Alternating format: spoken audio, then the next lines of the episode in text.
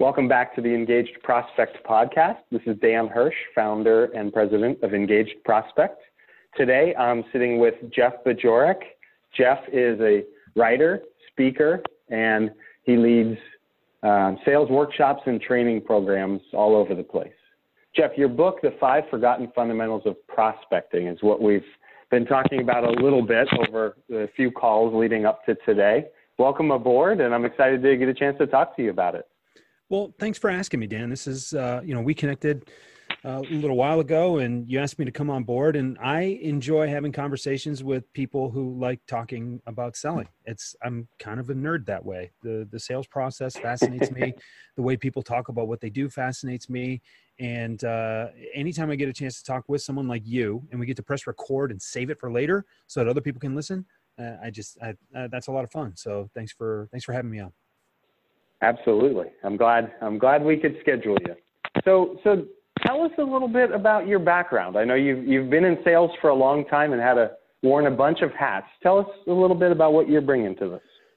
Well, I was born on a cold day in September, um, a, a, few years ago. Um, I I think like like a lot of people, got into selling reluctantly. Um, you know, guys of a certain age, like myself, grew up in a time where salespeople weren't particularly trusted. It wasn't necessarily a badge of honor that you could wear that said, "Yes, I'm in sales and I'm proud of it." Right, and at least where I came from. And um, so when I graduated from college with a degree in athletic medicine and went to work in a hospital. Um, when when someone told me that I should get into sales for the first time, I, I, looked at her and I said, "I don't. Are you?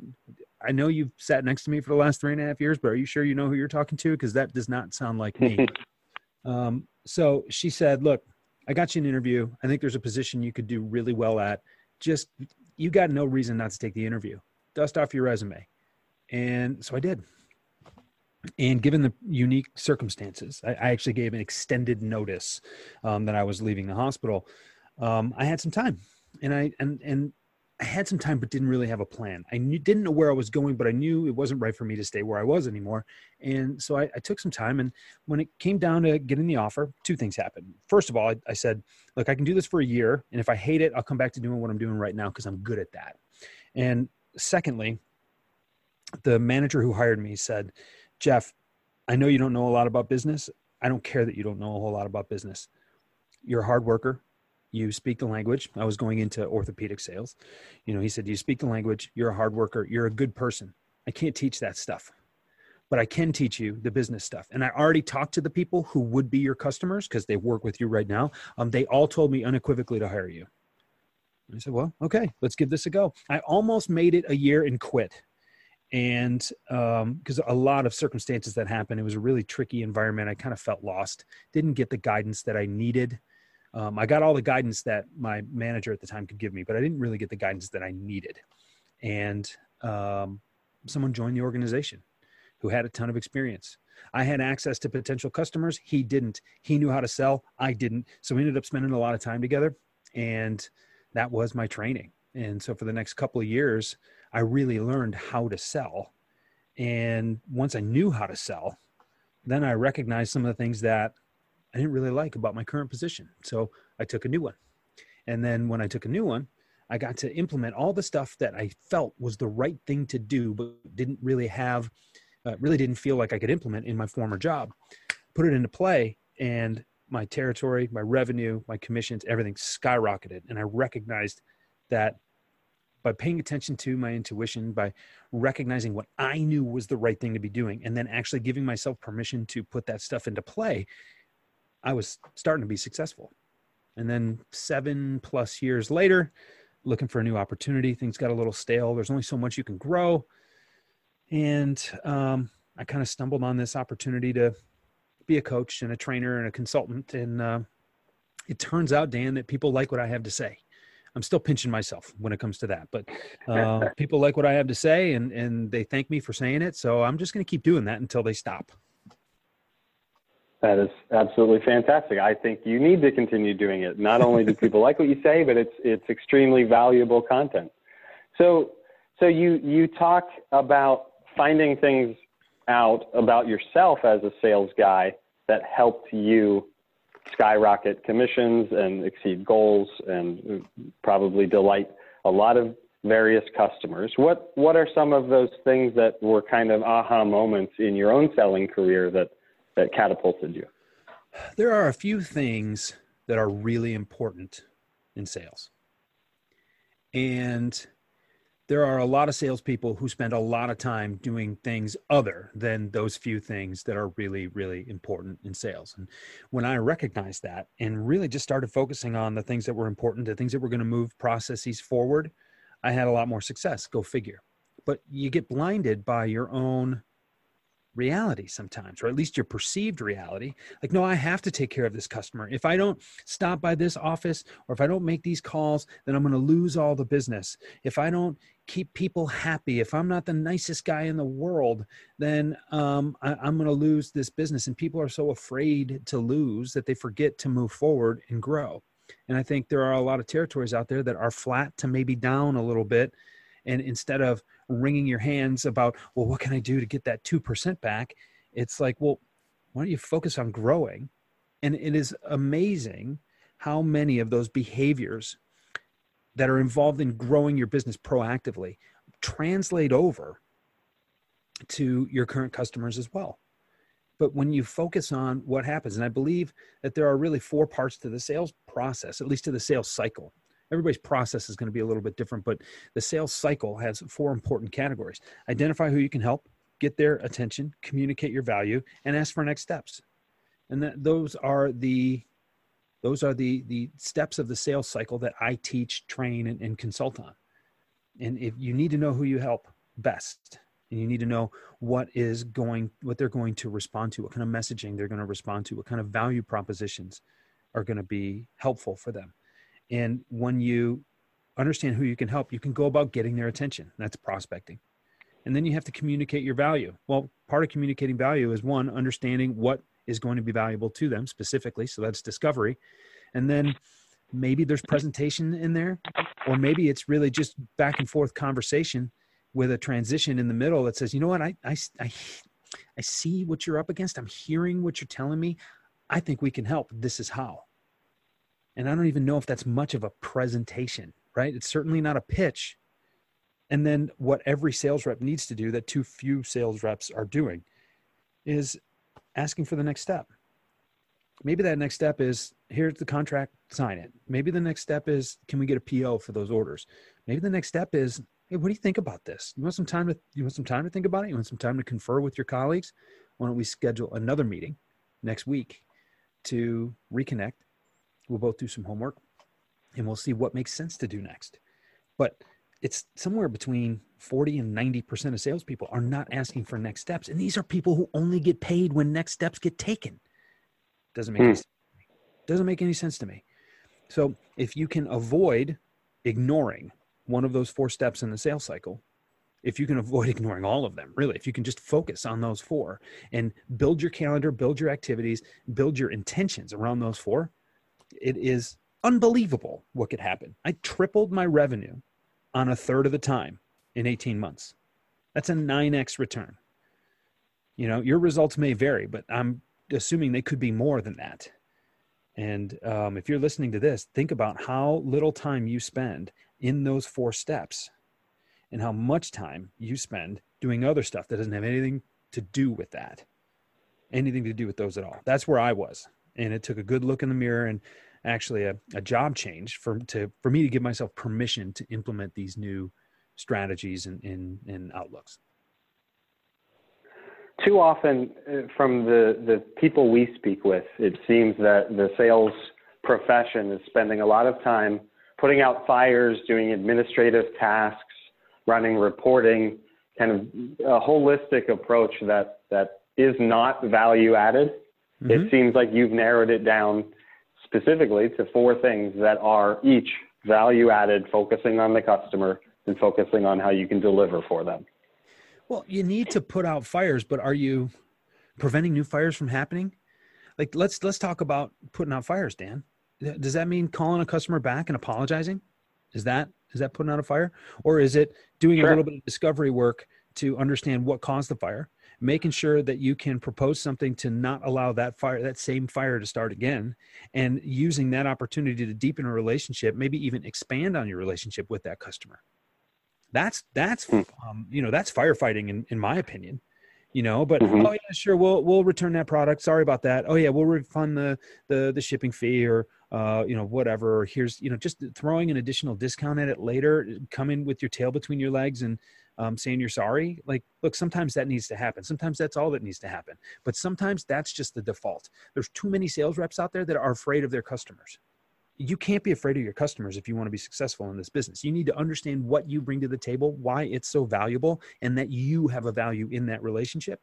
And when you can stand in that value firmly, you can handle situations much better. You can take the lead much more effectively.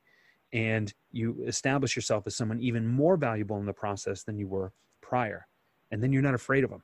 You're, you're, you're not afraid of what's going to happen because you know that if they move on, it's bad for them because you bring you to the table you bring your company to the table and everything that you stand there with and that is it look sometimes fires are going to need to be put out but don't tell me that a fire can't be an opportunity and if you're spending too much time putting out fires it means you're not effectively preventing them hmm.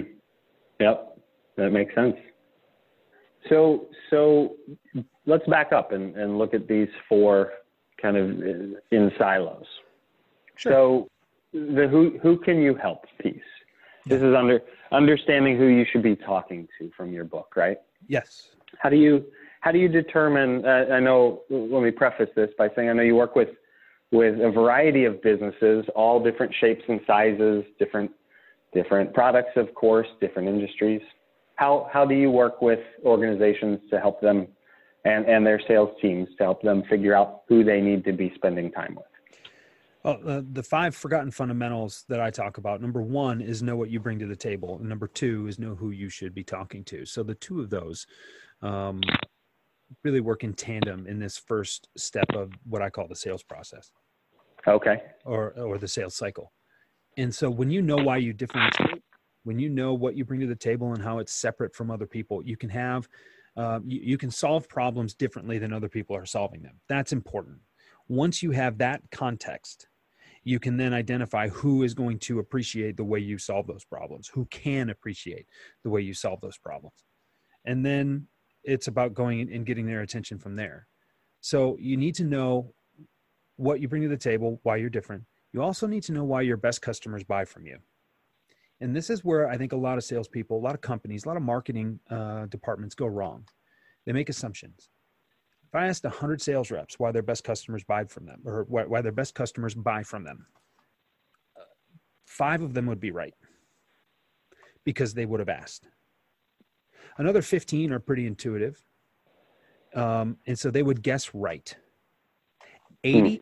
would be shocked to find the answer. They would guess something right off their marketing collateral, right off their their website, and they would just go right to their features and benefits. Oh, well, because we've got the best product, and because we do this, and you know whatever, and they would be shocked to find out that their customers buy for a very different reason. Very often, it's because they make doing business with them easier. Very often, it is because they solve problems in a very unique way uh, in a very holistic way that also helps solve other problems in the business. Um, ask your best customers. If you're not asking, you're missing out because not only will it reinforce your relationship with your best customers to ask, to be vulnerable to go in and ask, but it will also give you the language to find more customers like them and Dan, you and I know not every customer is a good customer. You and I have both had to fire customers before, and it, sometimes it's the best day of your week when you fire that customer. So not hmm. every customer is a good customer. So let's let's find more like our best customers. And your best customers will give you the language to find more like them, and they will be happy to see you find more like them because they really appreciate you. So uh, that's what you have to do. You have to identify who you can help and how. Then you need to get their attention. And so part of that is utilizing some of the verbiage that your best customers give you when you better uh-huh. understand how you can help them and what you bring to the table. you are going to learn you're going to learn those words. What what are so so getting their attention is also known as prospecting, right? You're you're out there with a megaphone trying to trying to get new prospects to look at at what you can do and to, to have a discussion with you about how you might be able to solve their problems. Sometimes it's a megaphone. Sometimes it's a telephone. Sometimes it's a, sometimes it's a it's an email message. Sometimes it's a tweet. Sometimes it's a LinkedIn message, right? I mean, there's a lot of yeah. ways to do this, but um, the the thing that I overlooked the most in my first sales job, particularly the last couple of years of my first sales job, as the medical device industry was changing, there were new restrictions placed on physicians. There were, you know, it wasn't as easy to just knock on the door and walk into the office and go say hi to doc, right? There would be, you know, or there would be, you know, 10, 20 patients really mad at me, and then mad at him or her for for letting me back there while they're waiting, you know, an hour behind their scheduled appointments. So right. what I had to do a lot of times, instead of even when I had access, right? Even when I could say hi to my customer, even when I could talk to my customer, they weren't always listening, Dan. They didn't have, they were dealing with nine things at the same time. And so the interruption, even though I felt like I made a sales call, even though I made a presentation, even though I asked for the next step, it if they weren't giving me their attention, they didn't totally understand what they were agreeing to. And a lot of those sales processes would fall apart. So when I started recognizing that in an interruption, whether it and, and I used to sell door to door in medical sales, that's typically how it how it happens. It's you, you knock on the office door or you walk in the, the, the office, talk to the receptionist, see if you can speak to the the physician or whoever's making the decisions. And when you walk in and you're in an interruption, the, the best way to do things, even if they'll say, Oh, I got a minute for you. Say, look, doc, I don't need a minute. I need five. You don't have five for me. I get that. When do you have five? Because if they were willing to see you for that minute, they'll be willing now, they'll be willing to see you for five minutes later. Right. And when mm-hmm. I started asking for appointments, even, I mean, and, and this feels like prolonging your sales process, right? Like, you know, like if you can, if they're right there, why don't you just make the proposal right there? The attention is a missing part. It's a key element to the sales equation. And if you don't have their attention, their undivided attention, you're going to have a hard time moving forward. So I would rather wait a week for five minutes than take it two minutes right now. That fundamentally changed my success rate. Boy, that's interesting. That's interesting, and it's counterintuitive to what a lot of salespeople think. They a little bit, and, yeah. and back to your very first statement of the perception of sales in industry. Mm-hmm. Many many people get that bad rap because if they're given 60 seconds, boy, are they taking it. and they're trying to cram as much information into those 60 seconds as humanly possible. I totally agree. So, so tell me, okay, the, the medical the medical world is in, and has been in many cases door to door. You're going office to office, hospital to hospital.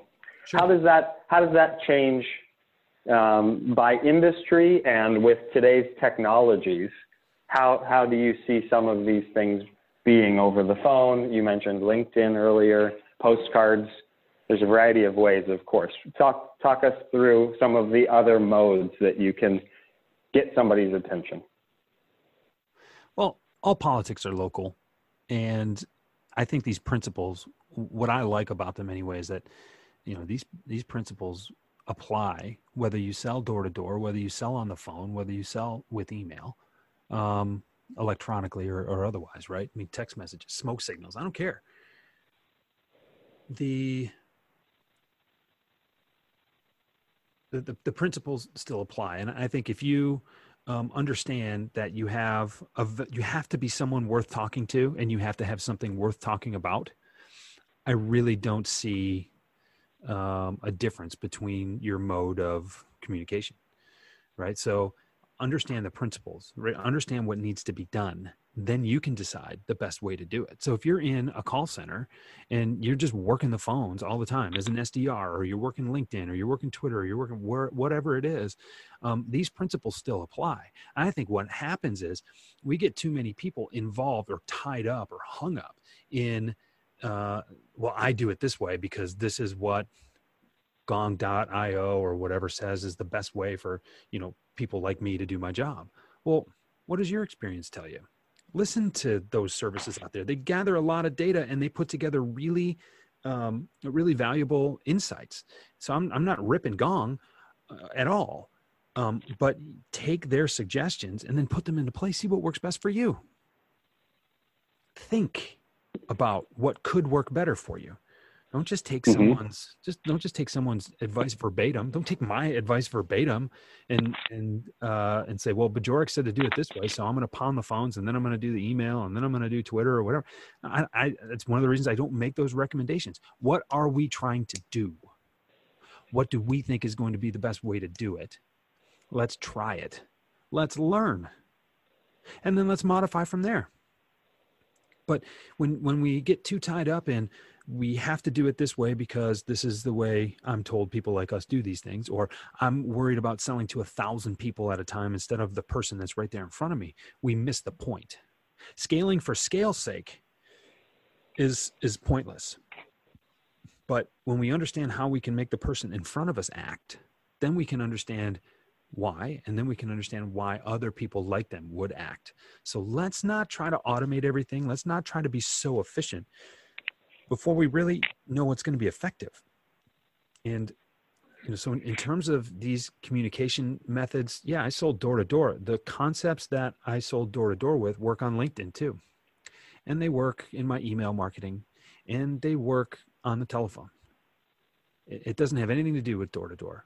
And what I'll tell you too is now with everything you know uh, going on, just with the the ability to scale and the um, the the new technological tools that we have, and even some of the issues surrounding privacy in medical offices. There's a lot more being done over the phone there too, and these are the same people. So the the times change, technologies changed, and um, we're learning a lot about adapting new technologies and evolving over time. So. Um, what worked for me in person can work for anybody through any medium at all.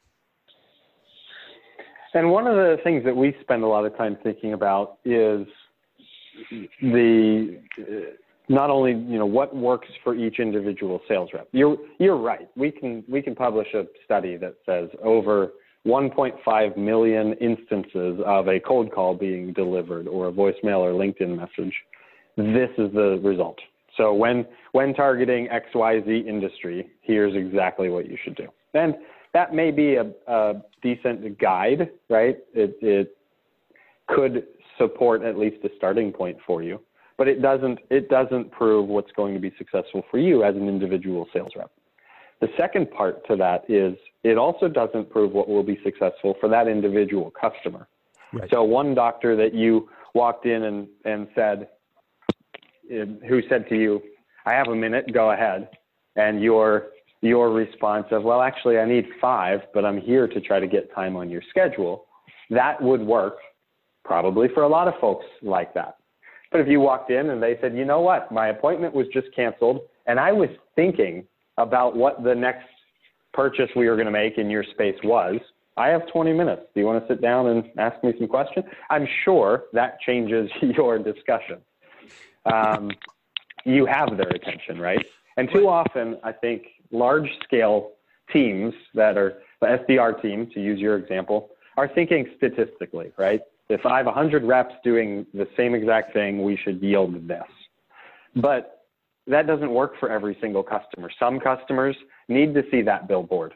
Some customers need to get that LinkedIn message. Other customers don't even have LinkedIn. Right. So being able to find the customers where they are and to your core your core tenant of getting their attention how do you get that individual person's attention? And that will probably vary. So I would assume early into your genesis of, of this philosophy, you probably tried a thousand different approaches to see what felt right to you, correct? Yes, because I was willing to fail. I was hmm. willing to learn.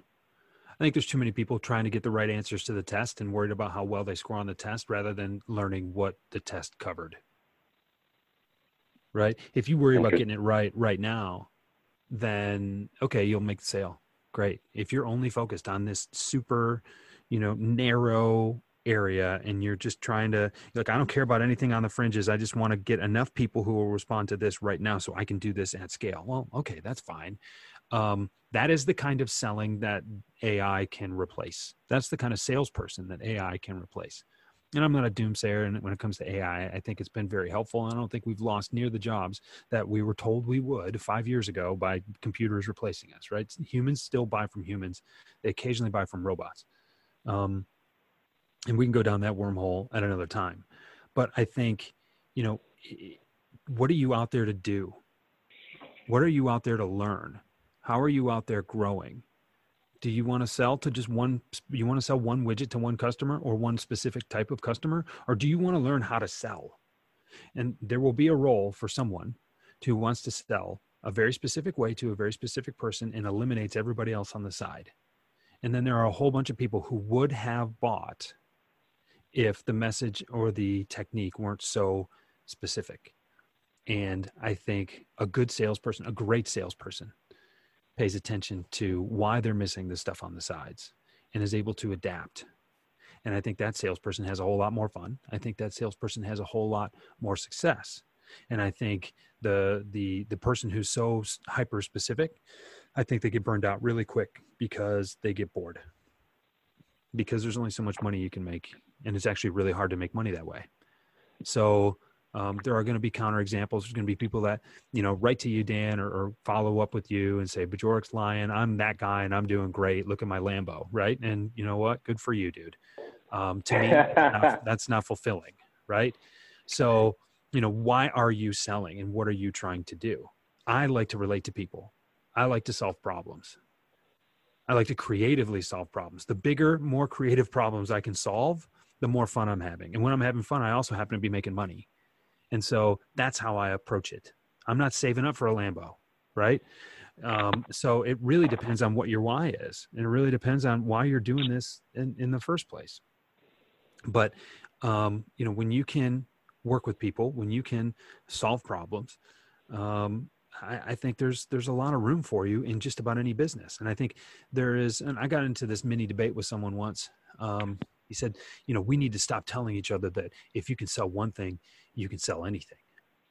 Said, well, just because you sold for this company over here doesn't necessarily mean that you can switch jobs and go sell into another industry.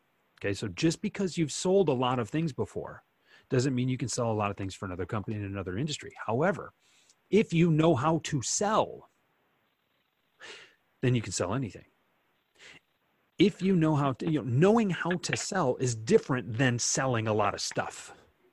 Yep. Okay. So that's the thing. Do you want to sell a lot of stuff or do you want to know how to sell? And if you want to sell a lot of stuff, there are very efficient ways for you to do that. If you want to know how to sell, you got to be willing to fail. You got to be willing to learn. You got to be willing to ask questions that you don't know the answers to. And so, yeah, there were there were some times when someone would say, "Yeah, I have I have a few minutes right now." No, I, I actually have those five minutes right now. Come on into the office. Well, you got to be you got to be prepared for those opportunities, but you can't expect those opportunities to happen. So there's your intention with that initial prospecting call, and then there's your readiness to handle just about anything. You know, one of the biggest problems that I've seen with SDRs and inside sales, teams, well, SDRs more than inside sales teams is when an SDR can't take an order from someone who wants to buy, that's a problem don't yeah. talk through the sale right? How many times have you seen sales reps talking through the sale right? Like th- this person's been trying to give you their money for the last six minutes and you're on still talking about features and benefits and you know uh, installment plans and and deferred payments and things like that. Just uh, do you want to buy now? Or like mm-hmm. let me mm-hmm. right? So we forget what our job is when we silo things too much. Yeah well right. It's features benefits or you know what? Um, I need to actually get you over to somebody else to have this discussion, and that person isn't free until tomorrow. So let's. Can we figure that out? Can I put you on the calendar? Yeah. Or, companies companies build these barriers, right? Yeah. Or I remember hearing. Um, I remember hearing Morgan Ingram on Jeffrey Gitomer's podcast. This was a couple of years ago, and Jeffrey I said, wait a second. If I call you, or if you call me and I say, I love what you're saying, here's my credit card, you can't take my credit card right now? And Morgan was like, well, no, we're not set up. We got to defer to the next day. He said, wait a second. My money is available to you right now. It may not be available to you tomorrow. Hmm. You can't take that.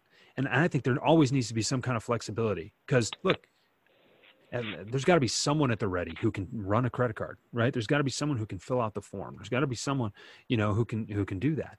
You know, so let's not be so rigid. Um, I was walking through a mall. I had time between um, time before I had a late flight out of Chicago um, recently, I was walking through the mall and someone stopped me uh, for the Humane Society, and I had nothing better to do. And I'm kind of a glutton for punishment, so I will listen to some of these sales pitches and see it. And this was actually very well executed. I, I knew what was coming; it was fine, and it just it was very clever. So I I gave this young lady credit, um, but my wife and I support a lot of charities, and I do a lot of work in particular for one. And so I we are we try to be really generous and we spread things around, but I'm not making major commitments to other charities other than the one that I support primarily. And uh, so they said, all right, well, so what we're trying to do, we do better when we do, you know, we can do more work and we can help more of these animals if we have a monthly subscription. I said, okay, well, can I stop my monthly subscription after this installment? They said, well, no, you got to at least do two. I said, look, I'm going to give you $25 right now. Well, our minimum payment is $25 but we've got to do a minimum of you know two months. And I said, fine, I'll give you, I'll give you ten dollars each of the next right now and next month too. So I even reduced my right. offering, and they said, no, the, the minimum order is is twenty five dollars, and then you can volunteer to go on later, log in, and opt out. And I said, yeah, I'm not, I'm not going to do that. So I must not be your customer. They they actually because they did not have a mechanism to take my money, they lost my donation. And they mm-hmm. told me what $25 would do right? Not as much as $25 a month would do. I get that but you mean to tell me my 25 bucks couldn't have saved some animals or fed some other ones or what you know whatever you know their, their mission's a pretty good one? That to me doesn't make a whole mm. lot of sense.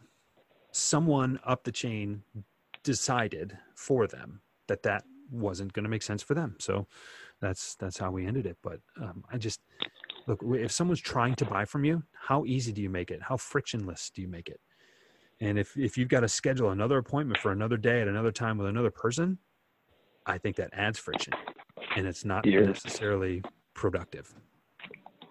Certainly making it, making it harder. Absolutely.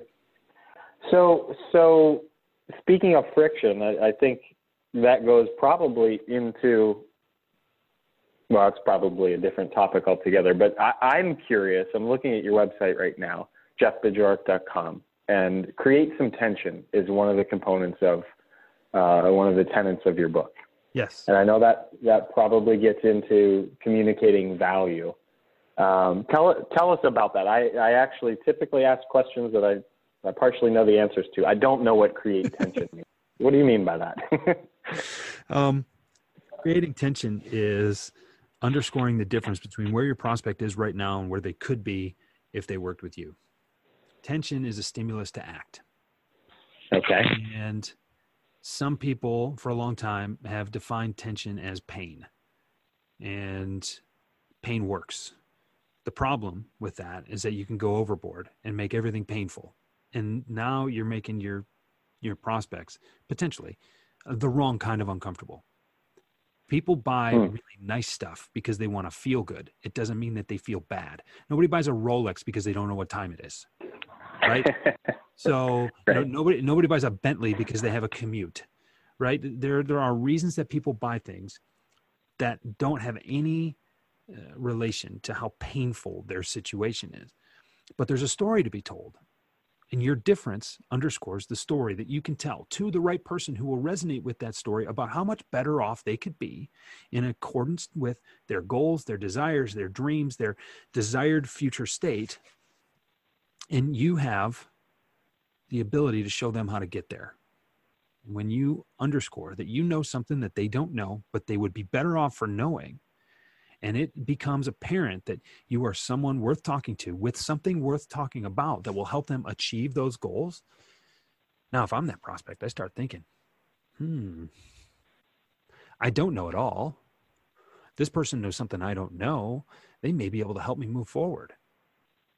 That's tension and, hmm. that, that stimulus to start thinking about things that may help them move forward that stimulus to act i call that tension i love talking about this because um, people immediately they go to you know old uh, used car salesman kind of mode like well wait you know, you know, manipulation and, and things like that. No, no, no, no. I'm not talking about making anybody sorry that they didn't buy. I'm not trying to make anybody sorry that they bought. I'm trying to help people understand that there needs to be some sort of productive tension in that in the early stage or stages states of that relationship in order to get people to think about moving. They got to think about acting. And then when they're thinking about acting, you can nudge them to act. You can say, "Hey, look, I think we can help you. And I don't know if you know for sure if we can help you. And quite frankly, I don't know if I know for sure if we can help you, but I think it deserves another conversation. What's your schedule look like a week from now? Why don't we get together? Why don't we reopen this conversation? I'm going to send you some resources I want you to take a look at. I've been taking notes during our conversation here. I want to you know kind of meditate on these marinate let these these ideas marinate and and see if i can make sure that we are the fit that i think we are why don't we reconnect in a week and talk about that and now you're taking control of the sales process now you're demonstrating your expertise now you're making your prospect feel as if you are in control which is a good feeling. If we're going into uncharted waters i want someone who's been there before. I want someone to make me feel good about my safety moving forward in a sales process because that perceived that perceived risk that lack of known safety in a sales process is what holds a lot of sales processes up so you you mentioned earlier the conversation you had with a friend recently about if you can sell if you've demonstrated success in sales it's he said i believe it's difficult to translate that into another industry and your stake um, was that if you if you know sales and you're an expert in sales, you can sell anything. Yes. How how does expertise? Because there are two different sides to expertise, and maybe more, but the two that I see clearly are uh, expertise in in sales and all things around that, right? Understanding people, understanding being able to communicate, getting their attention, mm-hmm. knowing your product, all of these all of these components. And then there's naturally the industry and the product knowledge.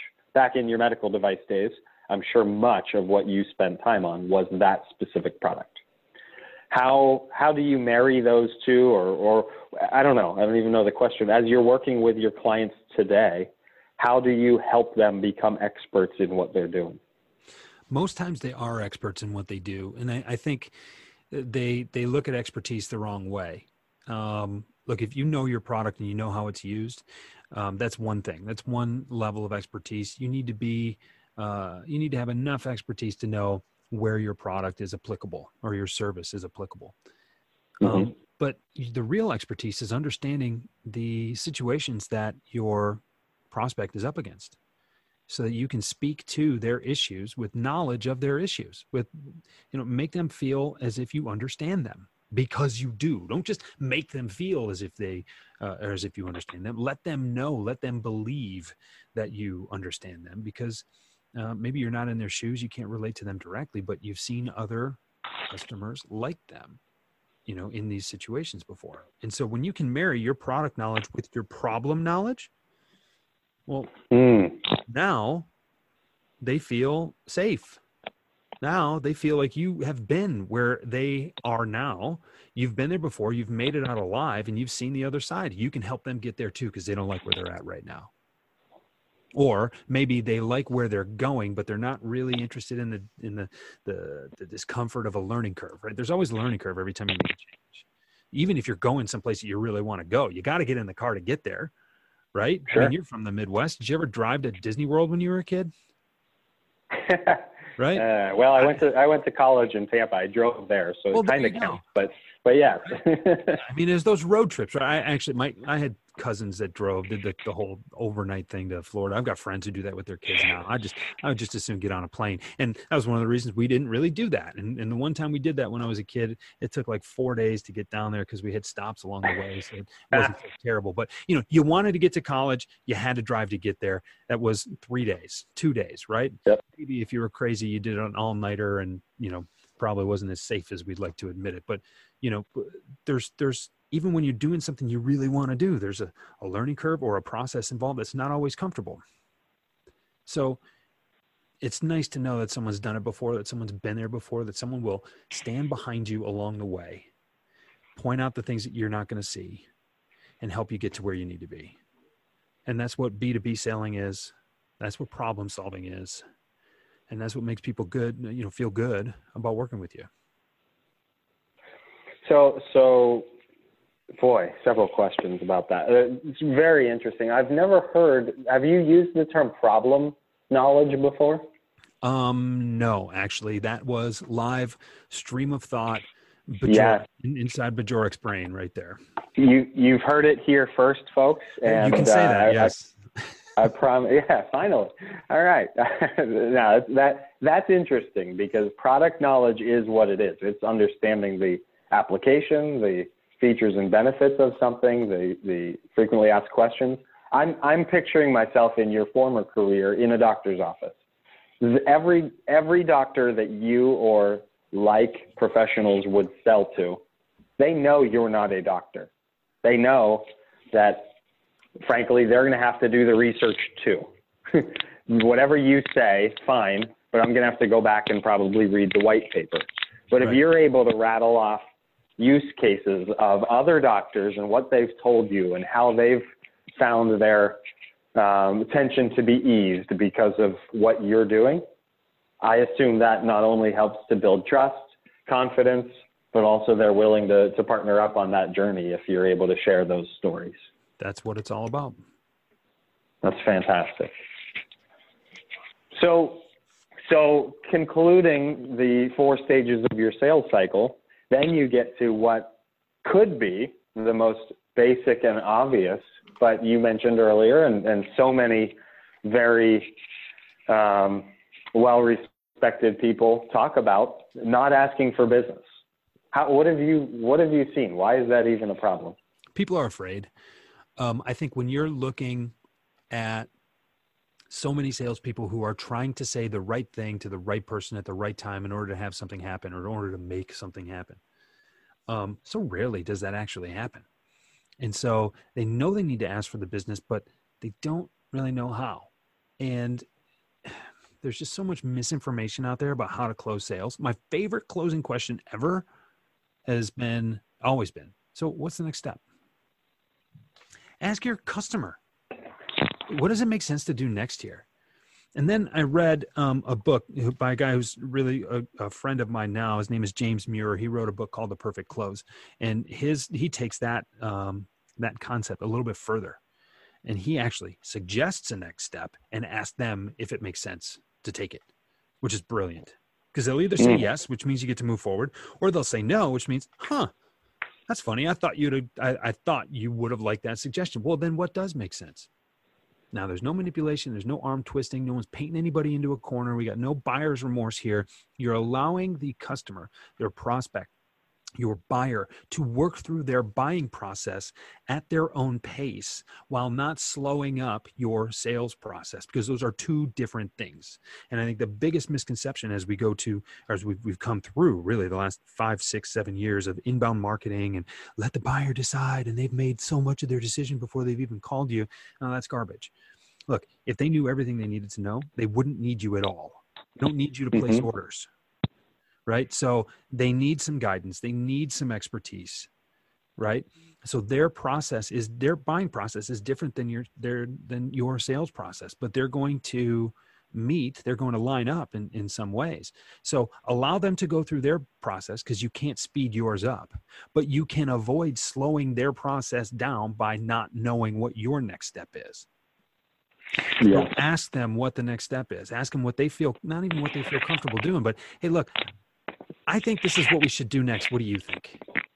And now you're showing a little vulnerability. You're still taking control because you're nudging that a next step should happen.